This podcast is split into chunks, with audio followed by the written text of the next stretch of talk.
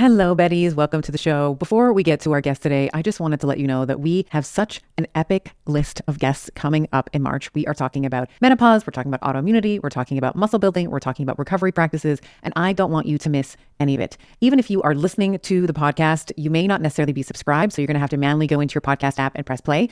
I would love for you to hit that subscribe button so that you are getting the podcast as they are released. It's going to make me oh so happy to know that you are a subscriber of the pod. You are officially a Betty in the Bettyverse. And of course, you are never going to miss an episode and be the first to know when it drops. Thank you so much. I mean, the benefits of exercise are so clear and beyond debate. Um, I, I, think we almost don't have to talk about that anymore. But um, if you view that into a context of how few people actually exercise, it's quite dramatic. So um, I've seen research that suggests that less than 5% of Americans meet the government guidelines for aerobic exercise. And given how, how well founded our understanding is, how beneficial exercise is, is really quite shocking. And then if you ask people why they don't exercise, and that's survey after survey. The number one answer is I don't have time.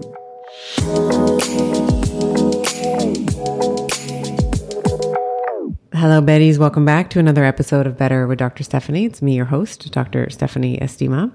And today I'm bringing you a conversation all about cardiorespiratory fitness, VO2 max, speed training, type 2 fibers, zone 2 training, all the goods uh, with co founder, CEO, and co founder of the Carol Bike, Ulrich Dempfle.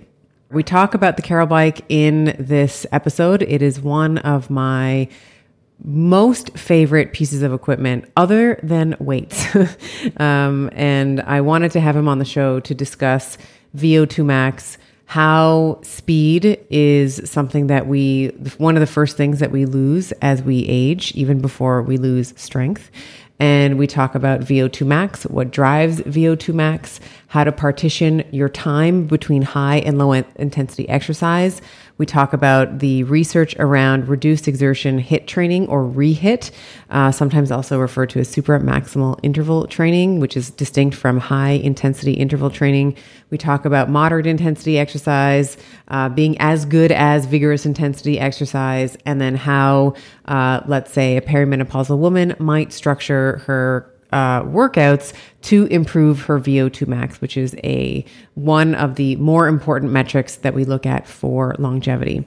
We also talk about the phosphocreatine system, the glycolytic pathway, all of the uh, all of the juicy sciency geekiness that you've come to enjoy on the show. And we talk about this um, in context with the Carol bike as well. So, for those of you that are interested in learning more about the Carol bike, you can head over to www.carolbike.com and use the promo code better that's for the podcast name b-e-t-t-e-r and i look forward to hearing about how you love this bike. This has been a piece of equipment that i don't normally rave about cardio equipment i'm being honest with you. This is a game changer for myself uh, for my children my son i talk about this a little bit in the podcast as well uh, and for my husband as well. So without further delay please enjoy my conversation with ulrich dempfle I am a huge fan of the Bio Optimizers magnesium breakthrough. It has seven forms of magnesium, which is going to help to transform your stress and your performance and your recovery and your sleep to the next level. I'm often asked, like, well, what are the types of magnesium we should be looking for?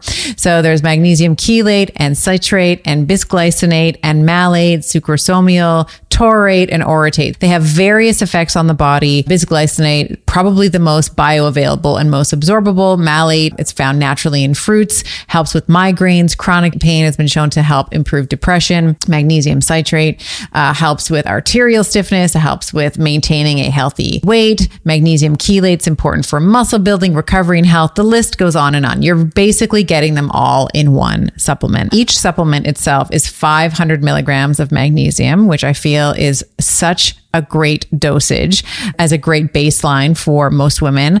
I have found a beautiful medium of actually cycling my magnesium. So I actually will take one or two of these. So I'm either getting 500 milligrams or up to a gram of magnesium, depending on where I am in my cycle. So head on over to biooptimizers.com forward slash better and use code better for 10% off of any order, but make sure that the magnesium breakthrough is in your cart. Don't be fooled by the frigid temperatures. Keeping hydrated in the wintertime is super important. In colder temperatures, we sweat more due to a higher metabolic demand of trying to maintain a core body temperature. We lose more fluids and electrolytes through our urine. We lose more water through respiration and just general breathing. And our skin dries out in the wintertime as well. We are a ski family, and over this winter, we have been using LMNT's chocolate medley. The chocolate chai is absolutely incredible with some boiling water, a splash of milk, and my kids love the chocolate mint with some hot water. This is our après ski. we cozy up with LMNT Hot after hours on our cross country trails. Now, for a limited time, you too can get the LMNT chocolate medley and enjoy them hot as I have been doing with this exclusive insider bundle for you. When you buy three boxes of any flavor, it doesn't have to be the chocolate, it can be any of the flavors that they offer, you are going to get the fourth box free.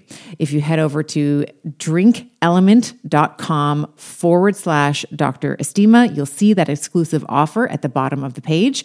That's D R I N K L M N T dot com forward slash D R E S T I M A. And tell me which of the chocolate melody you love the best. Ulrich Dempfle, I am thrilled to welcome you to the Better Podcast. Welcome. Thank you so much for having me. I am so happy to have you here. And I actually wanted you on the show because I am very excited. There's there's it's been a while since I've been really excited about a piece of equipment, and I wanted to have you on the show to talk about the Carol Bike, which is um, a product that you are the fa- you're the founder of the company and of the product, which we're going to talk about. Um, but it takes a lot to get me excited about something, particularly something that's not weight training. Um, and mm-hmm. we're going to talk, we're going to talk a little bit about why, but let's maybe just start by defining, uh, the Carol bike. What is it? And then why is it maybe different from, let's say, uh, you know, a, a, a, a, you know, another run of the mill or maybe not run of the mill, but any other type of exercise bike that's on the market? Sure, sure. Absolutely. So, uh, Carol bike is the smartest and most effective exercise bike. And it's been scientifically proven to give you double the health and fitness benefits in 90% less time compared to regular moderate intensity cardio. And it achieves that through simple and AI personalized workouts that are really suitable for any age and fitness levels. And the workouts, there's a variety of them, but our core workout can be done in as little as five minutes. So it's incredibly short and incredibly time efficient. And you really only work hard for two 20 second sprints. And that helps you basically develop a sustainable habit for a fitter, healthier you. There's so much. There's so much in there that I want to pack. So I know unpack that. I know everyone that's listening is like, did he say ninety percent less time? And then did he just mm. say five minutes? And then wait, did he even break that down and say forty seconds, two times twenty second sprints? I know. I know. When I first, so when I, a member of my team first introduced me to the Carol bike, and I just I w- I couldn't believe it. I was like, there's no way. There's no way that you can get any kind of benefit uh, two by 20 seconds, and that's it. Uh, and then I was talking to uh, a mutual friend of ours, Dave Asprey, um, about it, and mm. um, I am I am a convert. So first, I, I before we get into the science of it, I want to just maybe speak to all the Type A personalities that are listening, myself included, who think that cardio has to hurt. Car- you know, cardio has to be like egregiously long. It has to be 45 minutes, 60 minutes each session. Mm. And I'm not poo pooing that. I think that, you know, we'll talk about zone two training and we'll talk about zone, um, yeah. zone one and two training in a moment. Um, but the limbic resistance, I'll say it that way, like the, the amount of friction that you mm. have to overcome to get on the bike for five minutes is much less than the psychological friction, let's say, where you know you're going to be on the stair mill or the bike or the treadmill or whatever for fi- for the next 45 or 50 minutes. Absolutely. So I, I just want to talk about that and maybe maybe you can expand on that as well in terms of feedback that you've heard from Carol bike users or maybe yourself or your team uh, where there is a uh, I call it limbic resistance, psychological resistance to just getting on the bike for five minutes and kind of punching it out and then you're done. Like you don't even sweat Yeah. most times. Like that two by 20 rehit, which we'll define in a moment. Like you, most times I don't even break a sweat. So I don't have to like shower and, you know, change Correct. my clothes and all of that. So can you speak a little bit about the psychological benefits of such a short sure, workout? Sure. Sure. So um, I avoided when I introduced the Carol bike to say it's an easy workout. Um, it's simple, it's very short, but it's effective because you work for those two 20 second sprints at maximum intensity. So it's really um, super maximal intensity as hard as you can for two 20 second sprints. And that is quite hard, uh, especially in the beginning. You, you get used to it and that makes it a lot easier. And our users, and we see that in our data because it's all connected, uh, manage to uh, create a habit. And now how, what I attribute that to, and there I talk about how it feels to me and like some anecdotal feedback I get back is, um, if you push hard for 20 seconds, the pain really only kicks in in the last like five seconds or so. And by the time you're, you really exerted yourself and you've, let's, let's call it, you, you feel the pain. Um, the sprint is already over. Now, uh, I, I do a range of exercise. I actually quite enjoy exercise. Um, and most weekends I also go for a run, five to 10K run. And because of my nature, my personality, I try to get a decent time. But with a 5K run, I have to push myself every step and continuously for like um, 20, 25 minutes. I have to push myself every step. So I find that psychologically way harder, way harder than getting on the bike, having a, a really short warm up that's, that's very casual, and then pushing really hard for 20 seconds. As soon as uh, the pain kicks in, it's basically the, the sprint is over. I have a recovery for, for up to three minutes. Another 20 second sprint. Again, pain kicks in and it's over. And then I recover for, for three minutes. So I find it a lot easier to do. Um, that may not be the same for everybody, but it's, we, we have a, we have thousands of users for whom it is like that and that makes it an easy habit. It's very easy to fit into into your life, and it's not so we we don't. So exercise is good, yeah, and I love lifting weights. Um, I don't so much love going for a run, but I do it still. Um, and Monday to Friday, I do the Carol these these sprint trainings, um, and and that works for me. It's um, it's become such a habit that I don't have to negotiate with myself to get on the bike. It's like I brush my teeth in the morning.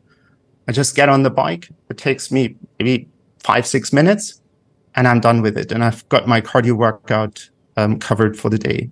And that's, that's just makes it easy, even though I shy away from using that term. Well, it's I would say that it's simple. It, it's not mm-hmm. easy, absolutely. right? So Yeah, it's a, yeah. it is you know that supra maximal. So for the twenty seconds that you're that you're sprinting, you are working. It's an all out sprint. It's everything that you've got. Mm-hmm. And as you said, it, it really is maybe five seconds for you. I would say like seven to nine seconds for me. I'm like waiting for it to be over. But I think that what you're what you're talking about here and the whole premise psychologically, and I wanted to start with the psychological aspect of it first does adhere to the um, uh, tiny habits principles that we hear from BJ Fogg and some of these very well known behavioral psychologists in terms of, and you've said it a couple of times, creating a habit. Because we do, um, you know, if we have to always overcome this limbic resistance and we have to like muster up the motivation to get on the bike for 45 minutes, three times, four times, five times a week, the likelihood of that behavior being applied over a long delta is very low versus it's just a five minute ride. And then one of the features, we'll talk about it later, but I love it is, you know, you do the first 20 seconds and then you can wait the three minutes if you want. And then you mm-hmm. can, you can kind of start it, you know, if you're like, okay, I feel like I'm recovered now. Like I kind of want to get back into the next, I want to do the next sprint. It has that little checkered, uh, flag mm-hmm. thing that you can like, you can like surpass it and then you can like start the sprint at your own Mm. Um, time. So I think that this is really important for the vast majority of individuals who are trying to start and keep like it's you know it's one thing to start a habit right everyone can start mm. it's the problem it, like the problem is sort of following through on it and the consistency so i really love this small little tiny habit where you're not sweating like most of the times i don't break a sweat with the with those rehit mm. workouts um, and then if I want to have a longer workout, let's say I do that little rehit and then I'll jump into a zone two for, mm-hmm. I'll make sure that I get my little speed, uh, speed in there and then I'll jump into a zone two. You can certainly do that if you've yeah. planned for it, but you don't need to. Right. So that's, I wanted to maybe mm-hmm. start with that because I think that the psychology around exercise and kind of get, just getting your butt on the bike is like 90% of the effort that sort of you know that that that will yield some of the results and the last 10 is you know the 2 by 20 or you know whatever workout yeah. that you're planning on doing that day yeah. that's correct and uh, I, I, mean the the benefits of exercise are so clear and beyond debate um, I, I, think we almost don't have to talk about that anymore but um, if you view that into a context of how few people actually exercise, it's quite dramatic. So um, I've seen research that suggests that less than 5% of Americans meet the government guidelines for aerobic exercise. And given how, how well founded our understanding is, how beneficial exercise is, is really quite shocking. And then if you ask people why they don't exercise, and that's survey after survey, the number one answer is, I don't have time. Now, there's a debate whether that's an honest answer or not.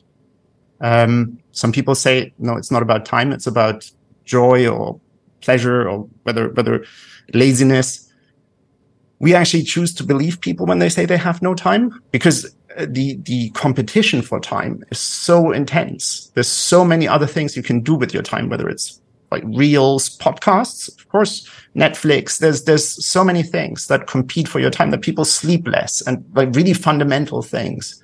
And so we, we believe giving, um, people a, a really time efficient choice to work out and then to build a habit based on that time efficient workout might actually help people and, and hopefully shift the needle and, uh, and address this inactivity epidemic, really.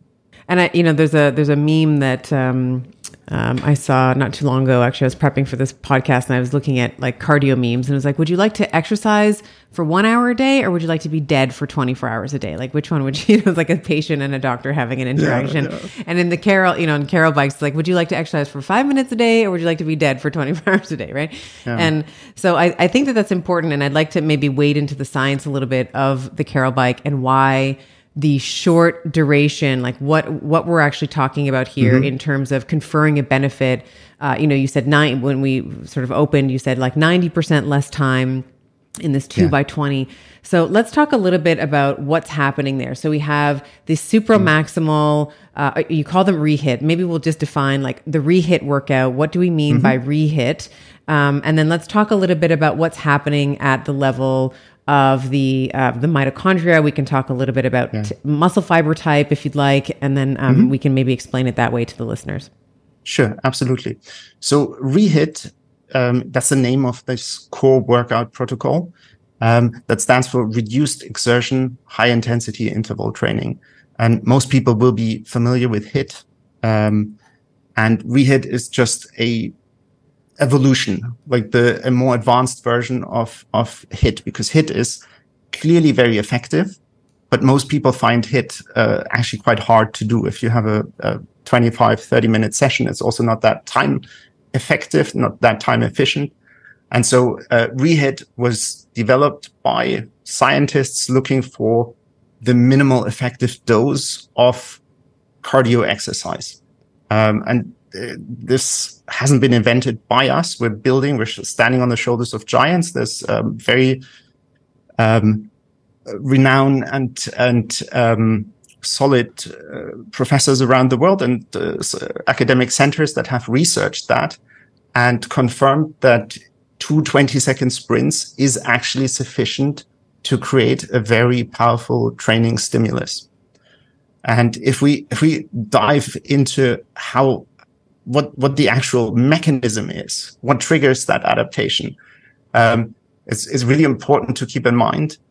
You don't get fit during the workout. You get fit in the recovery. So in the workout, you create a training stimulus and you, you want to trigger a response. And the response and the adaptation that happens after the workout when you recover and in your rest period.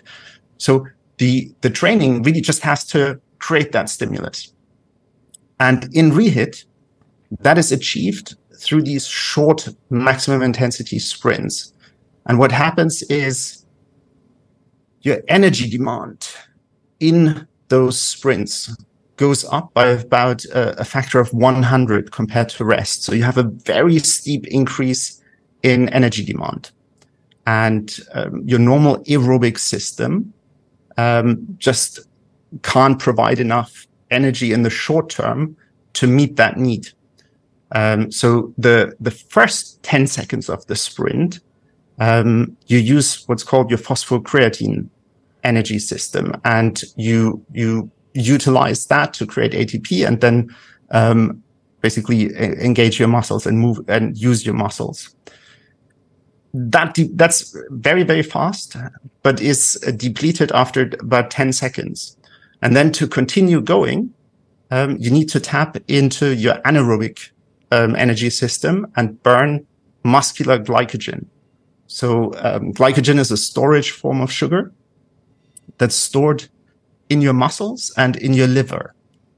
And to, to meet this immediate severe increase in energy demand, the, the body has to mobilize muscular glycogen.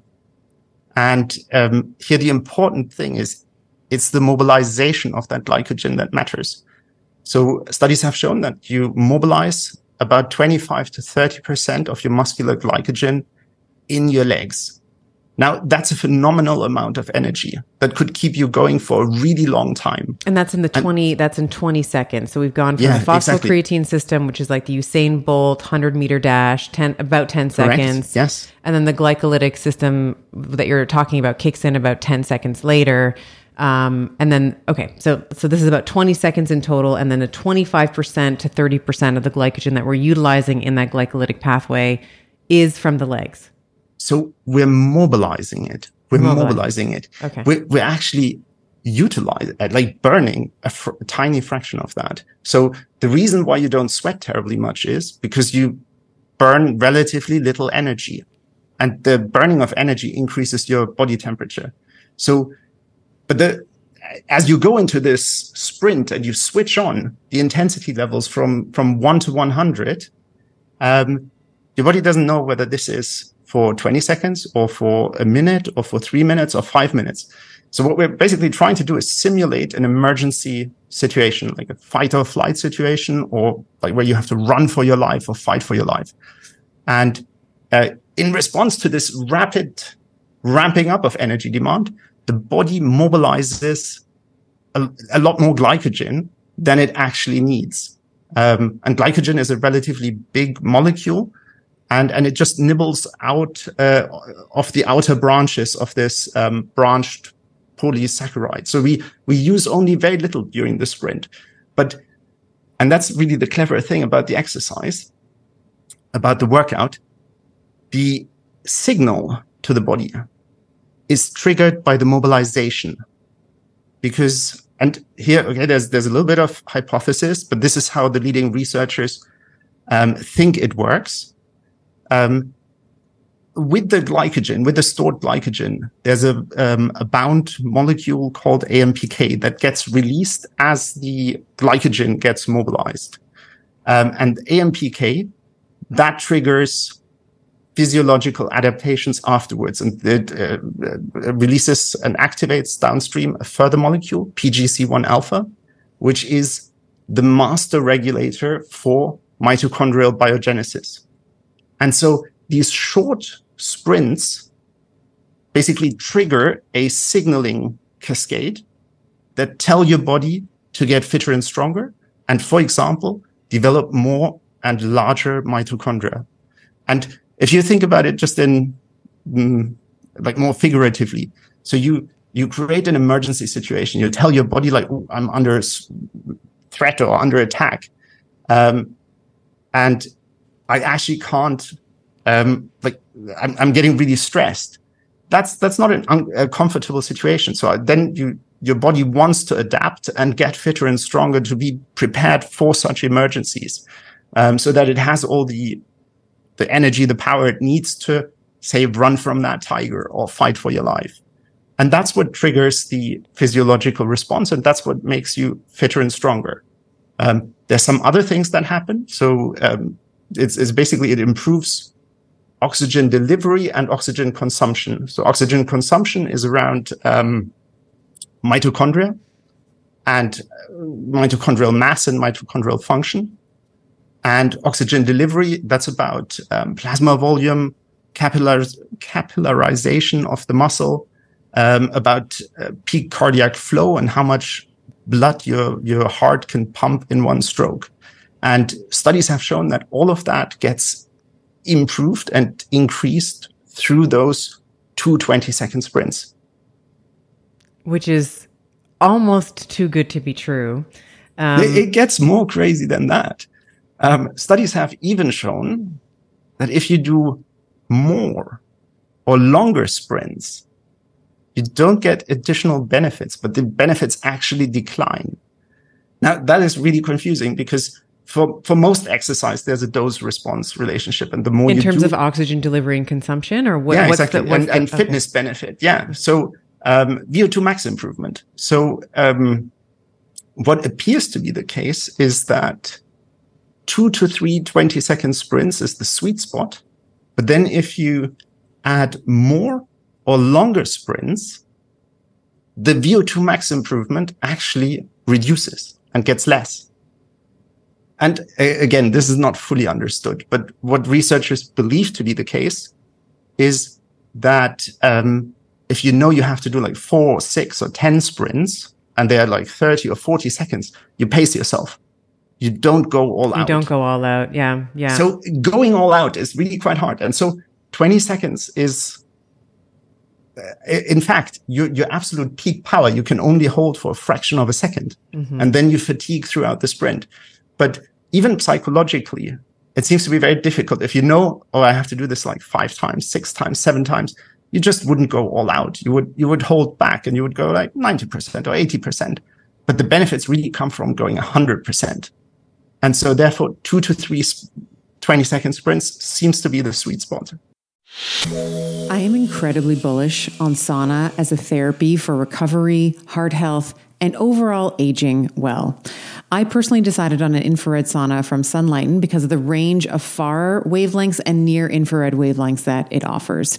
Saunas help with detoxification and rejuvenation to rid your body of toxins. It helps with heart health by improving circulation, reducing blood pressure, and helping keep the arteries supple. It helps with muscle recovery by easing the tension and soreness to recover faster.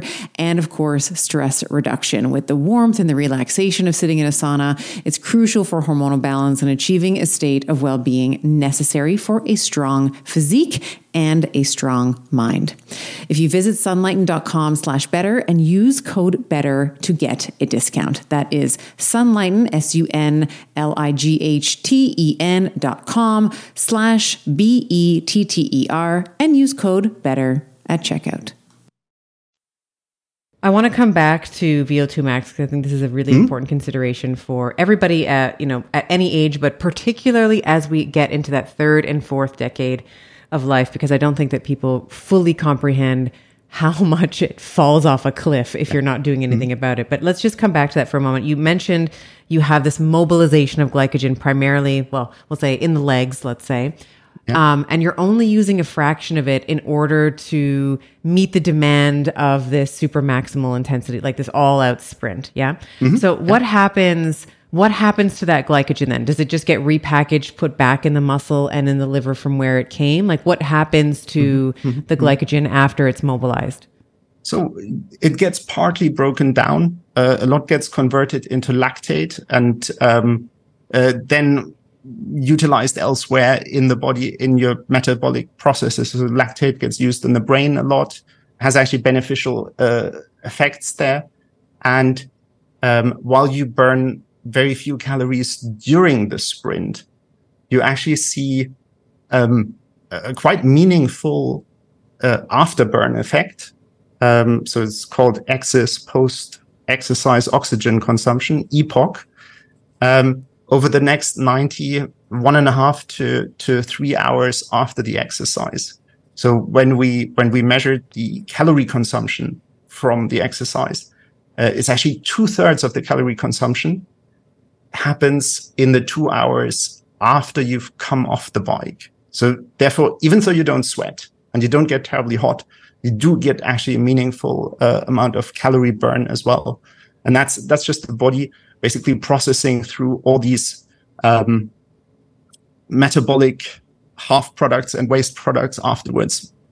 You know what's interesting about that is every cardio machine where let's say you've been taught, you know, if you're talking about low intensity steady state, right, where you're just doing lifts. Mm-hmm. Um, I've always uh, been taught, and feel free to redirect me here if I'm if I'm incorrect, that all of the calorie burn happens while you're on the bike or while you're mm. on the elliptical or whatever.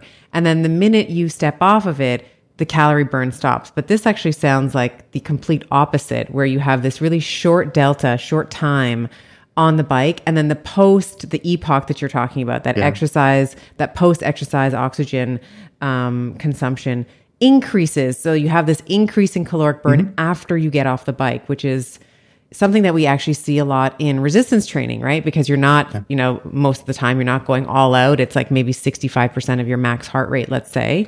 Um, but it's the adaptation to yeah. the resistance training over time that actually makes you metabolically healthy, that changes your body composition. And it, the Carol bike and this science sounds much more aligned with maybe the way that resistance training works versus maybe a traditional cardio machine where you're on there for 50 minutes you're doing, you know, a steady state workout and then you burn, I don't know, whatever you burn, 200 calories, yeah. whatever it is. And then, and then it just stops once you get off of it.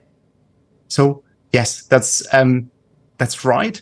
I would add to that, that, um, so in normal moderate intensity cardio, you see a little bit of EPOC as well. So, um, the figures I've seen in research was about 10% of the total ca- calorie consumption from a moderate intensity workout happens after the workout as you recover, but it's it's very modest. With um, rehit and these maximum intensity sprints, about two thirds, sixty seven percent of the calorie consumption happens after the workout, wow. and it's not so much that your calorie burn goes up. It's just that the time is so much longer. So it's also a tail that tails off, but the the sprints are so short that even though that's your peak, the the area under the curve is much much uh, smaller than um, in the tail. So you, you have this tail for 90 to um, 270 uh, 180 minutes, um, and that in total is is just a greater level of calorie consumption than what happens in the actual ex- exercise. Mm. And then the other thing is, yes, absolutely. So the the forces you exert and the power you exert during so these sprint intervals, they are very high and depends on who you are and how, how big you are and so on. But we see some very high forces and, and they are in fact relevant also for the development of strength. So, um, we see that in our data and there's, um, there's just been, so the experimental phase of that study has been completed. I've had some early slides of the results. Um, Western University, Colorado, did a study on the strength benefits. And you see, in fact, also a strength improvement, a meaningful strength improvement in leg strength measured in one rep max of your squat, um, with the, this sprint exercise. So, so you, the primary benefits clearly is VO2 max and metabolic health, but you, um, you also see a, a substantial improvement in upper body, uh, lower body strength, so leg strength. Which is fabulous for someone like me who's trying to squat the equivalent of a baby elephant. so if you tell me I'm going to increase my strength, I'm going to be on the Carol yes. bike every day. And that was that was actually my question. Mm-hmm. Is um, in my onboarding, uh, I was working with one of your, um, I believe they're exercise physiologists, and he was saying to yes. me, you know, the goal for you, you know, and I was telling him some some of the goals that I had was that you can actually get on the bike every day, like the downtime. Mm-hmm is uh, is much lower than even let's say resistance training. Like I can't squat every day because I've torn up the muscle right. fibers. I have to wait for them to recover, mm-hmm. et cetera, et cetera. But one of the nice things that I that I um, that I appreciated was that you can actually do this every single day if you wanted. Um, yeah. And so maybe maybe speak a little bit about the recovery time or you know the you know. Specifically with rehit because i know that there's other programs on the bike and which yeah, we'll sure. talk about in a moment but what's the frequency with which someone can be working on their sprints working on their speed and working on the super maximal or this rehit mm. uh, program or protocol yeah yeah so uh, one, one thing just to say like our users it's quite a diverse group and we have um, well, while people might think oh minimal effective dose of exercise and only five minutes workouts that is for people who who don't like workouts or who don't have time. Uh, we we serve that audience as well, and very clearly we have users who just want to do as little as possible, get it done, and and that's fine. Um, but in fact, we have many users who really enjoy exercise and who do a lot of exercise and and just want basically an optimal um, uh, solution for cardio that they can add into their routine. So we we're really we're not just for either one or the other camp. Um, reduced exertion um, HIIT, uh, as it says in the name, the the level of exertion is so low that you can do this every day of the week. And in fact, so I don't do it seven days a week, but I do it five days a week usually. Um, I do it Monday to Friday, um, just as a habit. I don't have to think about it. Um, and then on the weekend, I do weight training, a longer session, maybe go for a run. Um, but there's there's nothing that would stop you from doing this every day if you want to. Um, the benefits, however, will also materialize already from doing it three times a week. And that depends a little bit what you're more interested in. If you're if you're interested just in cardiorespiratory fitness and VO2 max, there are studies that have shown that two times per week is enough. Um, if you're also interested in metabolic health, then the suggestion is uh, three three times a week is better, and and maybe even more often. Um, but the, the, the research has been done with three times a week and has shown very substantial improvement. So just maybe to put some numbers in that. So we, we saw in eight weeks a VO2 max improvement of around 12%, 12.3%. Um, and a, so the, that's a risk score for developing metabolic diseases. It's called the METZ score. Um, that went down by 62%. Now, both of these changes are very significant. They're not subtle at all. Uh, the, the fitness effect you can feel um, very clearly. An equivalent to that METZ score reduction would be taking a medication like metformin. So it's those are very substantial physiological changes. Um, also for lower without the poisoning of the uh, yeah exactly without the exactly. poisoning of the mitochondria that happens with metformin.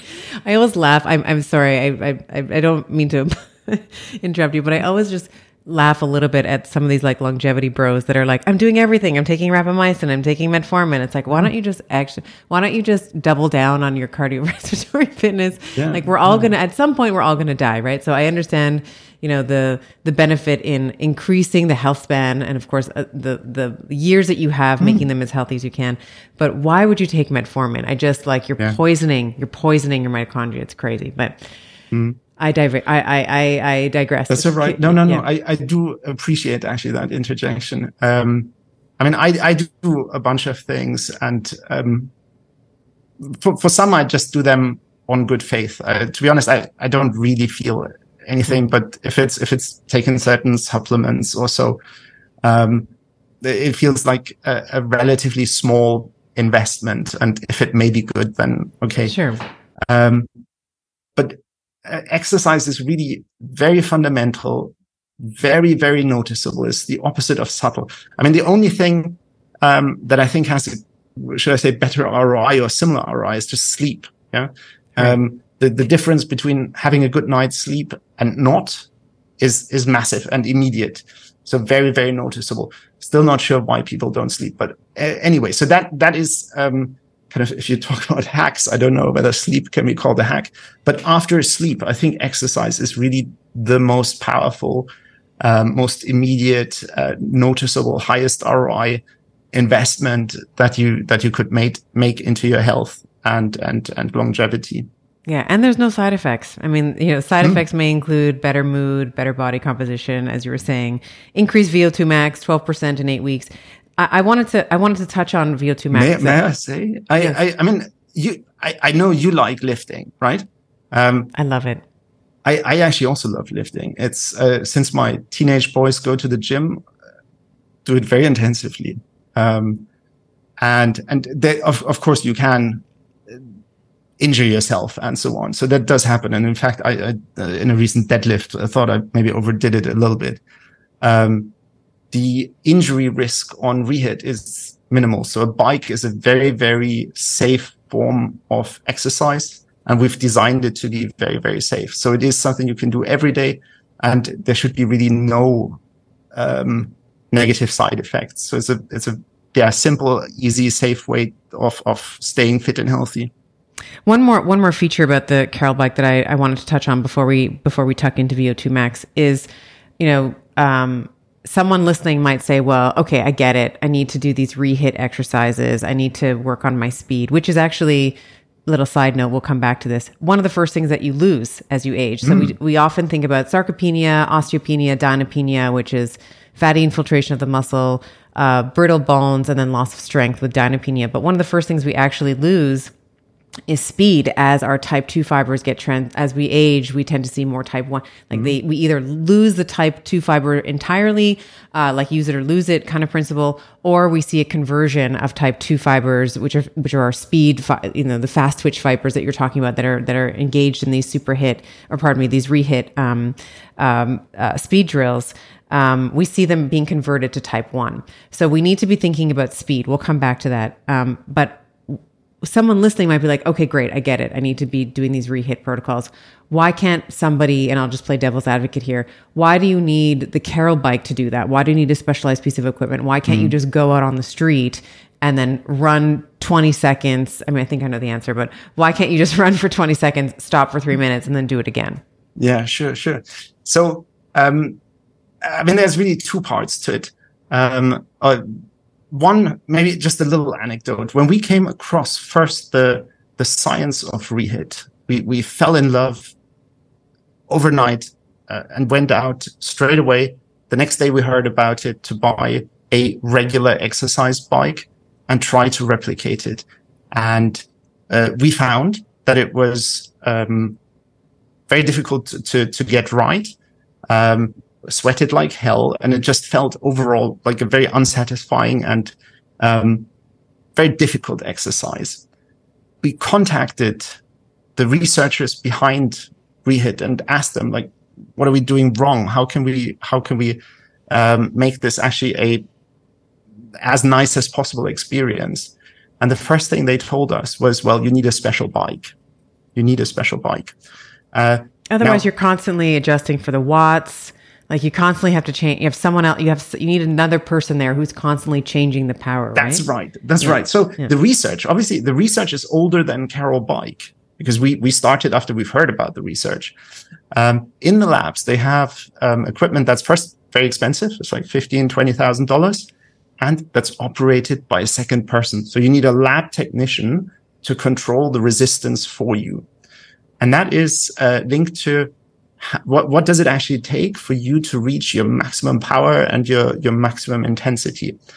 Um, and the three things are necessary.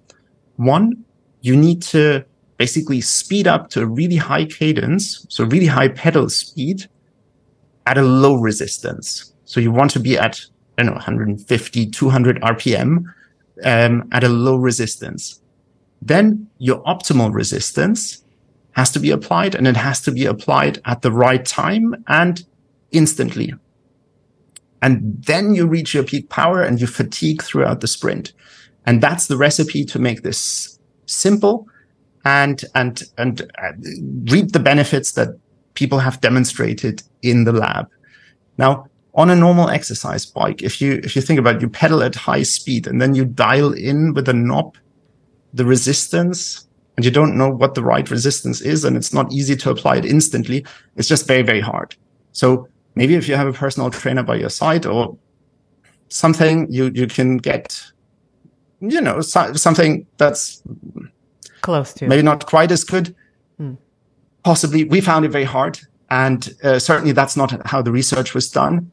And um, because we found it so hard, we developed Carol Bike, spent the last 10 years on optimizing it and really making it a perfect, um, an optimal solution for rehit. Um, and I think that's validated that um, many of the leading labs now actually do research on our bikes because they're a more affordable and they also don't need a second person next to their subjects. So it's it's much easier for um, for them to do their research.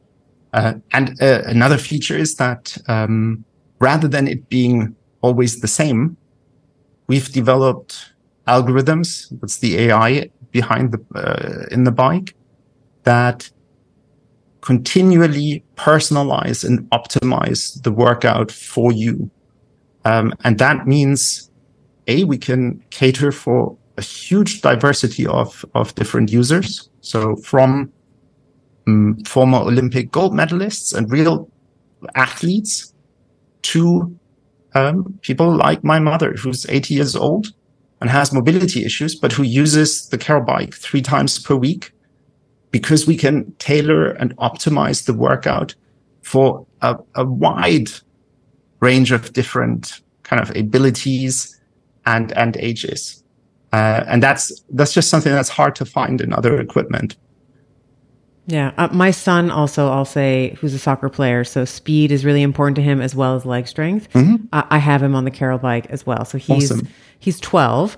Um, so he's, you know, in the younger yeah. cohort. So when he, when we're comparing his data versus his peers, mm-hmm. he's always like, "Oh, I'm doing so well," you know. uh, but that, like, his primary, his primary reason for that is he's mm-hmm. like, "I'm going to be in the, you know, we're in, we're in Canada, so he's like, I'm going to be in the MLS, you know, the Major League Soccer yeah. here, yeah. maybe the Premier League awesome. one day if he, if he's good enough. But you know, he want, he wants leg strength and he wants speed. Both of those things, um, yeah. Carol is going to help develop for him. Yeah, um, exactly. And well, and let's talk about speed. Let's talk about speed a moment because this is something that I don't think people realize is happening is as we are aging, one of the 1st mm things that we lose is speed. That conversion that I was ta- either the loss of the type 2 fiber entirely. So, just as a brief review, obviously, um, for you, you are aware of this, but type 1 fibers are the ones that, you know, you're puttering around the house, you're gardening, you're going for a walk, like they're slow twitch, they're highly oxidative. The type 2 fibers, which you've already described to some degree, are well, there's two types type 2A and type 2B. 2B is the one that we're really focusing on here because they're highly glycolytic, right? Like they, when we are uh, superseding the oxygen requirements of the cell, let's say in a sprint uh, on the bike or like some type of burst or explosive movement, it's the type 2B fibers um, that we are engaging with. And as we age, and so this is for mm. the demographic that tends to listen to this show, is a woman in perimenopause, so she's like 35 to like call it 52 ish. Uh, even, you know, I have 55 and 65 year old women that send me messages all the time who I love. Um, but it's that, it's that woman who doesn't realize that over the, let's say, over the course of her 40s, um, mm. that she's going to be losing uh, speed and power and output at a much higher level than she was when she mm was mm-hmm. 20, right? Like we don't realize that we lose speed first. And then dynapenia, where we yeah. have loss of strength, kind of, you know, that sort of follows, uh, that sort of follows us later on. But speak a little bit about the importance of maintaining speed um, and these type 2b fibers let's say um, mm. as we're as we're aging and how um, and then how we and what are some things that we can be thinking about in terms of our programming let's say with the carol bike and others how we can be how we can be trying to maintain that yeah yeah so you you've covered a lot there already and it's it's absolutely true so you lose um, muscle mass um, much at a much slower rate then you lose strength, then you lose speed. So there's um, yeah, there's there's basically a hierarchy of how fast you you you drop your ability and how much um, of your your ability and capacity you lose over time. And this happens um, from around when you're 30. And hence one one way to to offset that is to specifically train these types of fibers with sprint exercise and and trying to offset that um, yeah decline if you want and uh, trying to to um, delay the aging process there as much as we can similar thing also happens with um, VO2 max so your aerobic capacity and your ability to to utilize and burn oxygen um, there we also see from age 30 about a, a 10% reduction in VO2 max per decade. Um, and so that obviously adds up a lot. And if you if you think about the did you say 10% per it, decade? 10% per decade. Yes, for VO2 exactly. max. Okay. Exactly, exactly. Okay. And um, so if you think about what I said earlier, that you can in only eight weeks build an increase of 12%. It's like 12 years. Yeah, exactly. like you so, gained 12 years. Exactly, exactly. So it doesn't mean you're 12 years younger, but in, uh, certainly in terms of how you feel and, and how you feel, um, I don't know, chasing after a ball or running up the stairs or whatever you do where you need your, your, um, your fitness, um, it's very noticeable.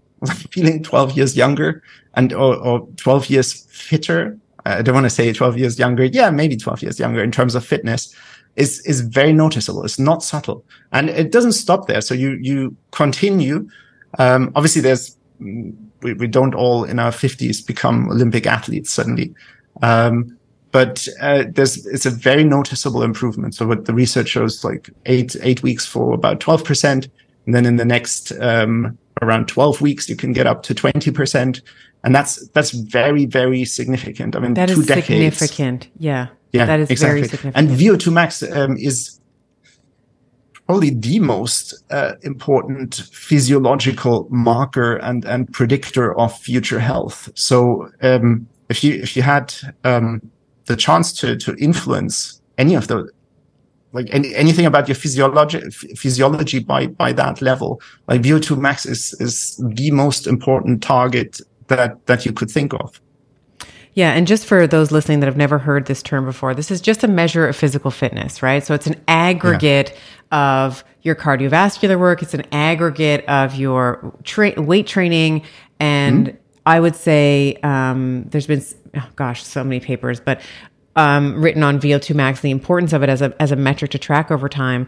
But I would say every paper that I've read on it just points to this idea of all cause mortality, all reasons why you might succumb, yes. all the mm-hmm. diseases that you might succumb to is inversely proportional to your VO2 max. It's it, meaning that the better your VO2 max is, uh, the fitter you are, let's say, the lower your chance of dying from mm-hmm. cardiovascular, cerebrovascular, type 2, you know, diseases, cardio, uh, you know, type 2 diabetes, cancer, all of these different things. So VO2 max is something that we definitely want to be paying attention to. Uh, I'd say all through the life, but I think more people are, you know, in our in our 40s when we're like, oh, actually, we are about midlife now.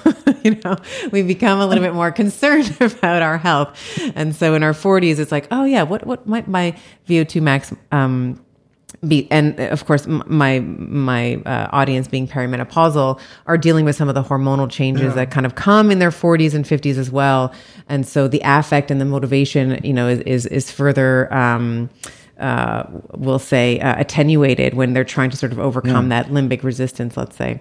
So let, let's talk a little bit about what. It's so true what you yes. what you say there, and um, I mean we we see that in just when we look at the people who who purchase our product. Um, yeah. It's, I, I, mean, it's it's not just, um, but it, it's it's mainly people, um, say from 35, 40 up, who start to become health conscious. Yeah. So I think people in their twenties who uh, maybe just you know take their health as a given and then want to look as good as possible as uh, and as hench as possible go to the gym exercise for different reasons or they want to perform as well as possible um, in their sport but they exercise often for a different reason than people my age um, who who may have had you know some some early little wake up calls and, and health warnings that their blood pressure was maybe a little bit high or the blood sugar readings were not what they wanted.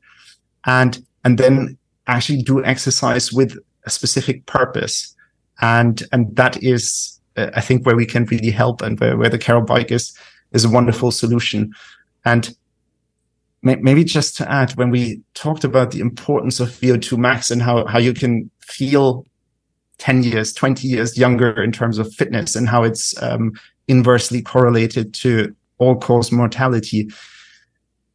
Sadly, um, and this is true for all type of exercise, yeah, it's, it's super beneficial when you do it, but unfortunately, you you also lose the benefits quite quickly if you don't do it. So you can gain a lot of fitness in eight weeks, but then in another eight weeks, if you if you don't do it, you lose it again. And that means you really have to find something that you can stick to and that you can continue doing for the long haul and that fits into your life. And so, you know, whatever makes you tick. Yeah. If, if, um, uh, music and, and celebrity instructors work for you, good, great. But, but if that's just a temporary, you know, uh, excitement, then maybe that's not the right thing. And, uh, so we feel that having a, a really short and effective workout that you can build a habit out of and you can make a habit out of it is may, maybe a, a great solution for many people out there. And so when we're talking about, so you were mentioning the study, uh, 12% increase in eight weeks, and then a further, they got up to 20%, I think, in the, in the following mm-hmm. 12 weeks.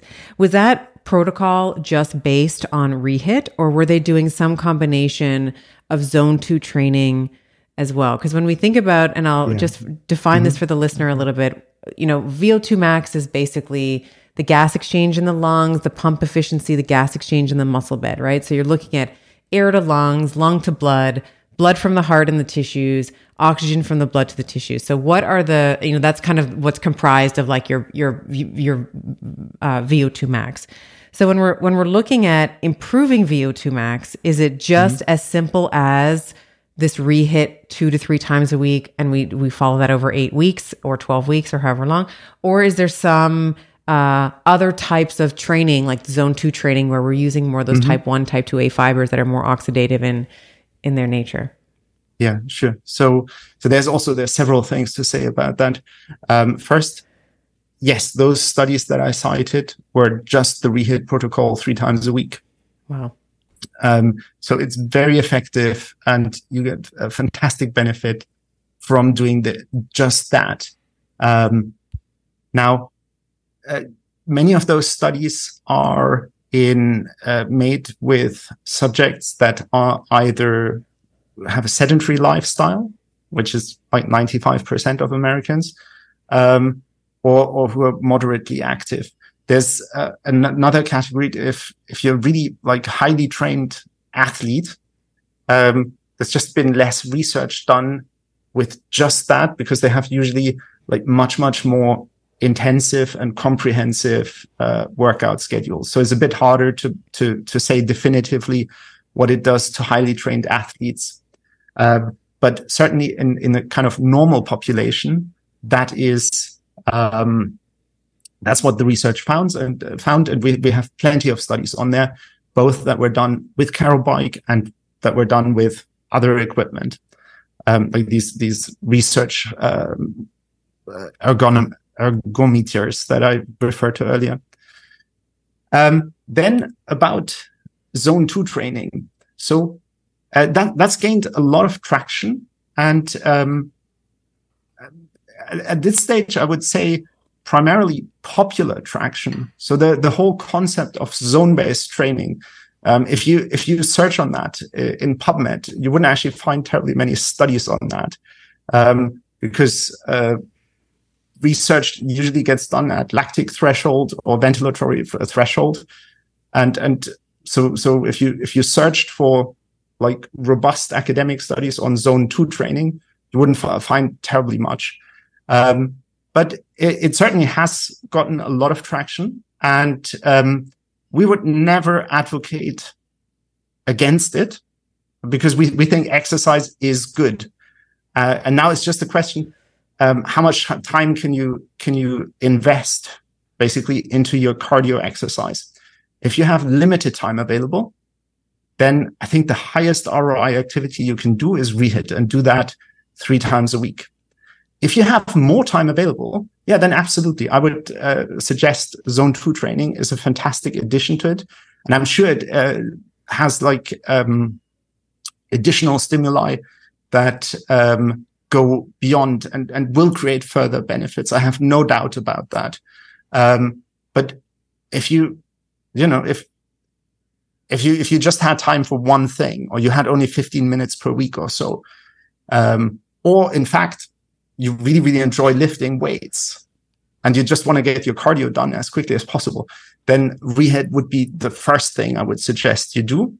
And then if you want to go beyond and further, absolutely do other types of HIIT or do zone two training. It's a very, it's a great addition to it. And in fact, while while the Carol bike is obviously ultra specialized and optimized for rehit, it, it is actually one of the most versatile bikes on the market because it has a range of different workouts on it and you can do zone based training absolutely on it. It has special programs for that. And it can also be used with uh, quite a variety of, the largest variety of, of third party apps. Yeah. Um, so there's a whole, there's a whole another community out there of, of uh, ambitious amateur cyclist athletes who, who love Zwift and Kinomap and so on and who wear their lycra shorts. And you can do that all because we're, we're compatible with that ecosystem too. So there's, there's really uh, loads of it. And if you, if you want to do Peloton classes on it, you with, with Peloton digital works very nicely on our bike too.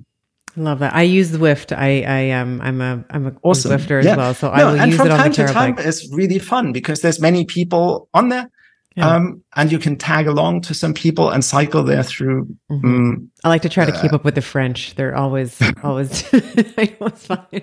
Whenever I see a little yes, flag, exactly, someone is French, exactly, like, oh, exactly. I'll cycle with them today. Um, and if I do t- have time for that, then absolutely, that's also something I enjoy. I don't get that in every week, but every once in a while, yes, absolutely. And one of the other things that I like, so you were talking about some of the different programs on the Carol Bike. Personally, one of the ones that I really like is um, your fat burning um, uh-huh. programs. So these are, I'm sure you're like, you're like, yeah, she's a woman. No doubt, no surprise there. But I love it because it's 20 seconds on, 10 seconds off, 20 seconds yeah. on, and you're just going and go. It's almost like, um, it's Tabata mm. style, I guess, but it's not true Tabata. Yeah, yeah, yeah exactly, exactly. It's, it's like one to one. It's a little bit more than one to one, but it's, yeah, it's yeah, fabulous. It's, it's um, eight on, twelve off, and um, the the sprints are at a, so they're they're linked to your rehit resistance. So mm. we we basically measure your fitness in the rehit workouts, and then the other protocols, the other sprint protocols, are linked to that, and also kind of get harder or or easier depending on your current fitness level. And that's one. I mean that.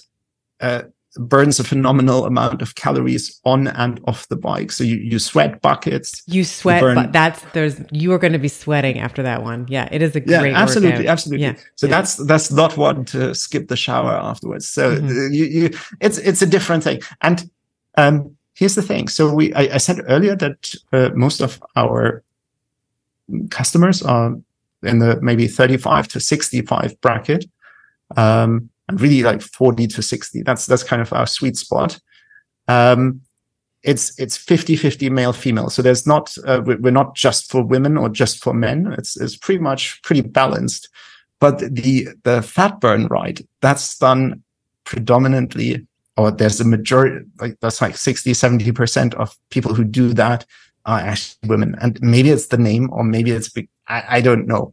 But, um, I, I, think it speaks a little bit to what are people's motivations when they sure. uh, do the bike, uh, when they buy a bike or, or, do workouts on the bike. And it's it's a great program to burn a ton of calories and have a ton of afterburn. Um, it, it wouldn't be my first. So we we say the the baseline should be your two to three rehit rides, and then if if weight management is um, an important goal for you, then you add in one or two or three of those um, into your weekly workout program. So it's it's, it's an add-on to if if weight management is really one of your priorities. Yeah, and I'll say that workout is not a joke. It is it is great. And there's another one. It's just escaping me now where it's um I think it's just looking at your FTP. I think it's looking at your yeah. um mm-hmm. your threshold. And I remember yeah, uh, that's very hard. It was very hard. And yeah. there's, I was trying to maintain, I only got to about 25 minutes, uh, maybe even less than that. It was like 23, 24 minutes. And I was trying to maintain uh, whatever, I can't remember what my FTP was at the time. Mm-hmm. It was like 300, maybe 400. And I just thought I was going to die. Um, yeah. But in, in the best way. And I say that, in, I say that in the best way because I think that there is something although we see all the benefits that you're talking about uh, physiologically mm-hmm. from a metabolic perspective, VO2 max, all that, uh, in a short amount of time, I do think one of the things that exercise, at least has given me, so maybe this is just my own mm-hmm. opinion, is getting comfortable with being uncomfortable, right? Mm-hmm. So when you're doing an FTP type of workout. It's basically trying to measure like what's your maximum threshold potential that you can sustain over. It's supposed to be an hour, but you know, yeah. I, I I haven't made it to the hour yet. I've you know made it to just under twenty five minutes, um, and that and that's fine for measuring it. So you can do either 20 minutes in one go or two times eight minutes with a break in between. So there are several programs on the bike that um, quite precisely measure your FTP and then help you with the zone based training. So that's all built in.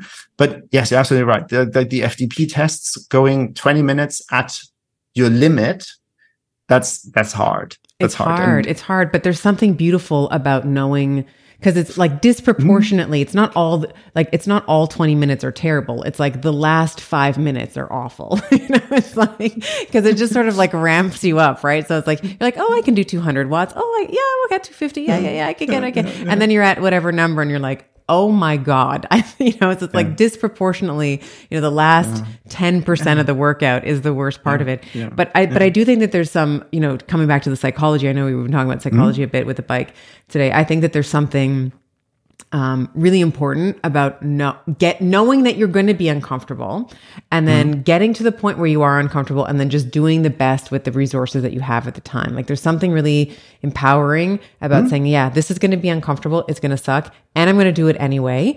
Um, and, and, you know, kind of seeing, kind of seeing where you go and see how that changes over time. So I'm not saying that that's what everyone should do all the time, every week. That's not a, I don't even know if you, like, what would be your recommendation for an F- FTP ride? Would that be once a week? Would it be once a month? What would you, what would that's, you that's at? more, uh, when, when you're interested really. I mean, I, I know that there are people who advocate going to um, kind of doing VO2 max type training where you, um, for a sustained period, operate at VO2 max and reach really your absolute maximum aerobic capacity uh, about once a, once a month.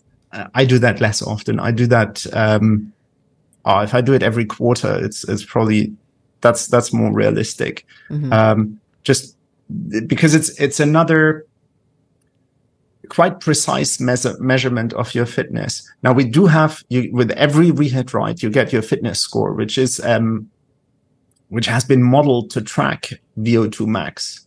Um, but with the FTP measurement, you get you get basically an actual measurement. So it's it's just another angle. And if you're interested and you really want to quantify your progress, that's a, a very good tool to do that the algorithm does it take into account heart rate recovery? Like how fast your heart rate mm. recovers mm. and your peak heart rate? Do you do you sort of uh, is that in the calculations in the in that's the that's exactly what the fitness score does that it looks um, at w- what's the power you generate in those two 20 second sprints?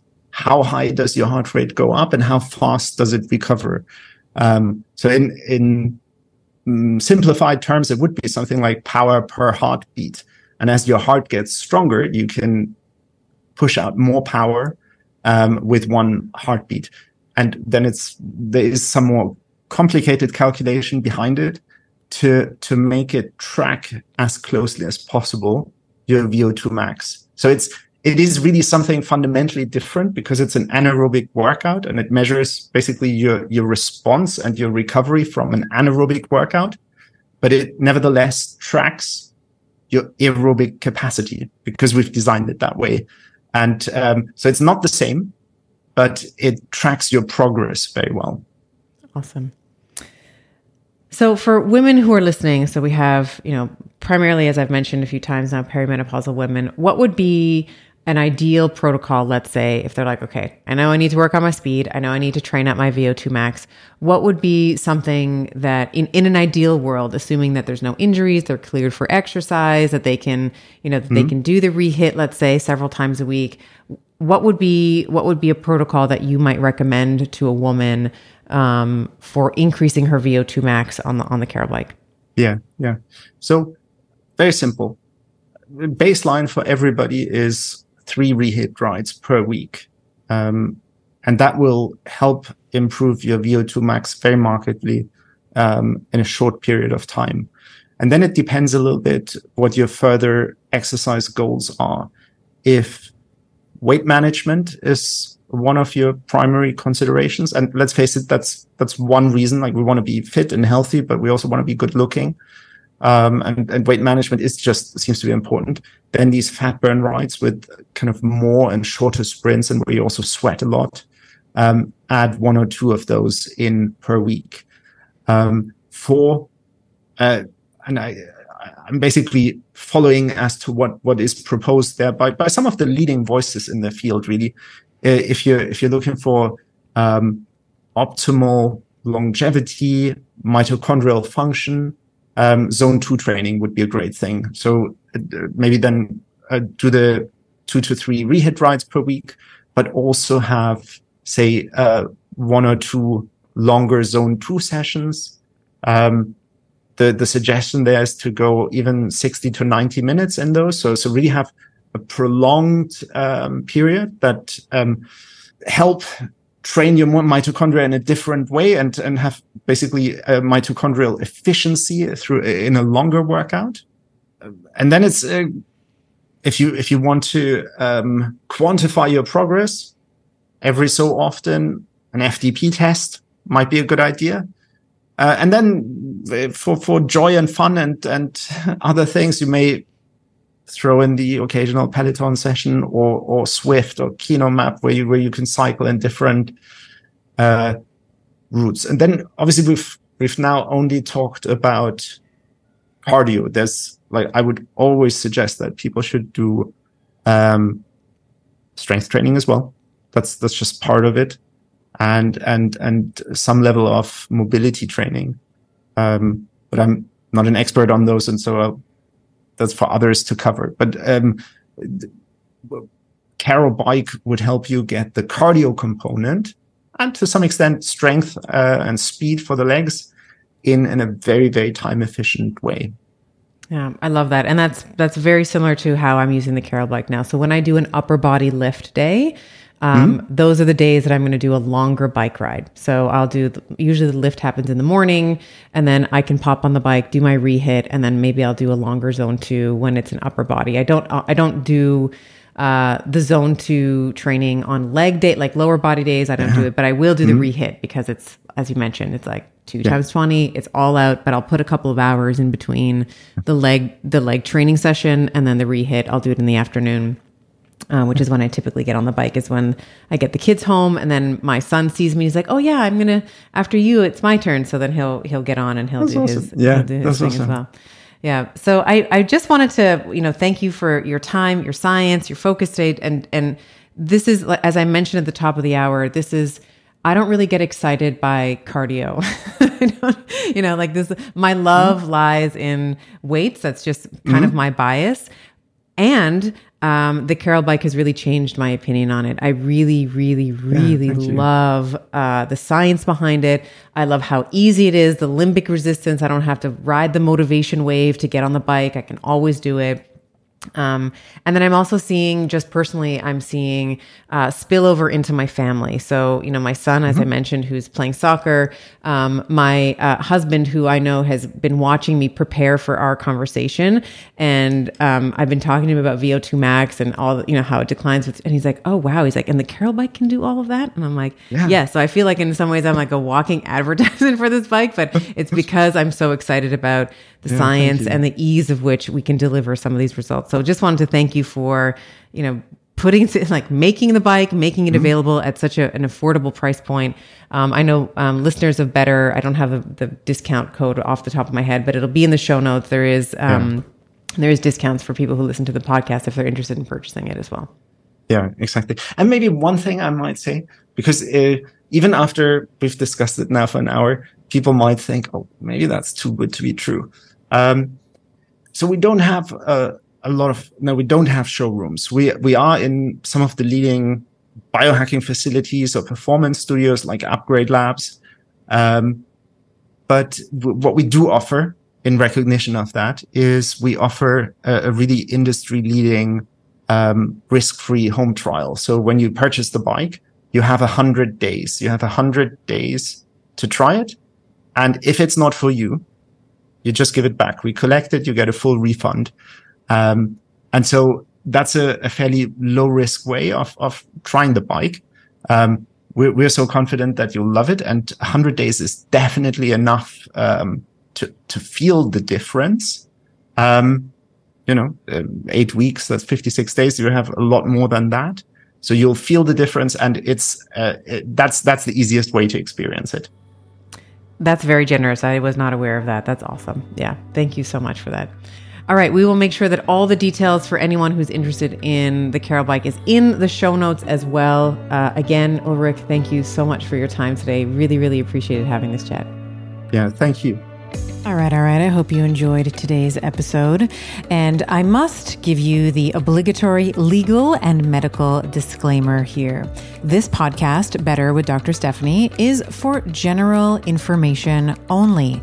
And the advice, recommendations we discuss do not replace medicine, chiropractic, or any other primary healthcare provider's advice, treatment, or care. In the consumption of this podcast, there is no doctor patient relationship that has been formed, and the use and implementation of the information discussed are at the sole discretion of the listener. The information and opinions shared on this podcast are not intended to be a substitute for primary care, diagnosis, or treatment. In other words, guys, be smart about this. Take it with a grain of salt. Take this information to your primary healthcare provider and have a discussion with him or her to make the best choice that is for you. Remember, I am a doctor, but I am not your doctor. And these conversations are meant for educational purposes only.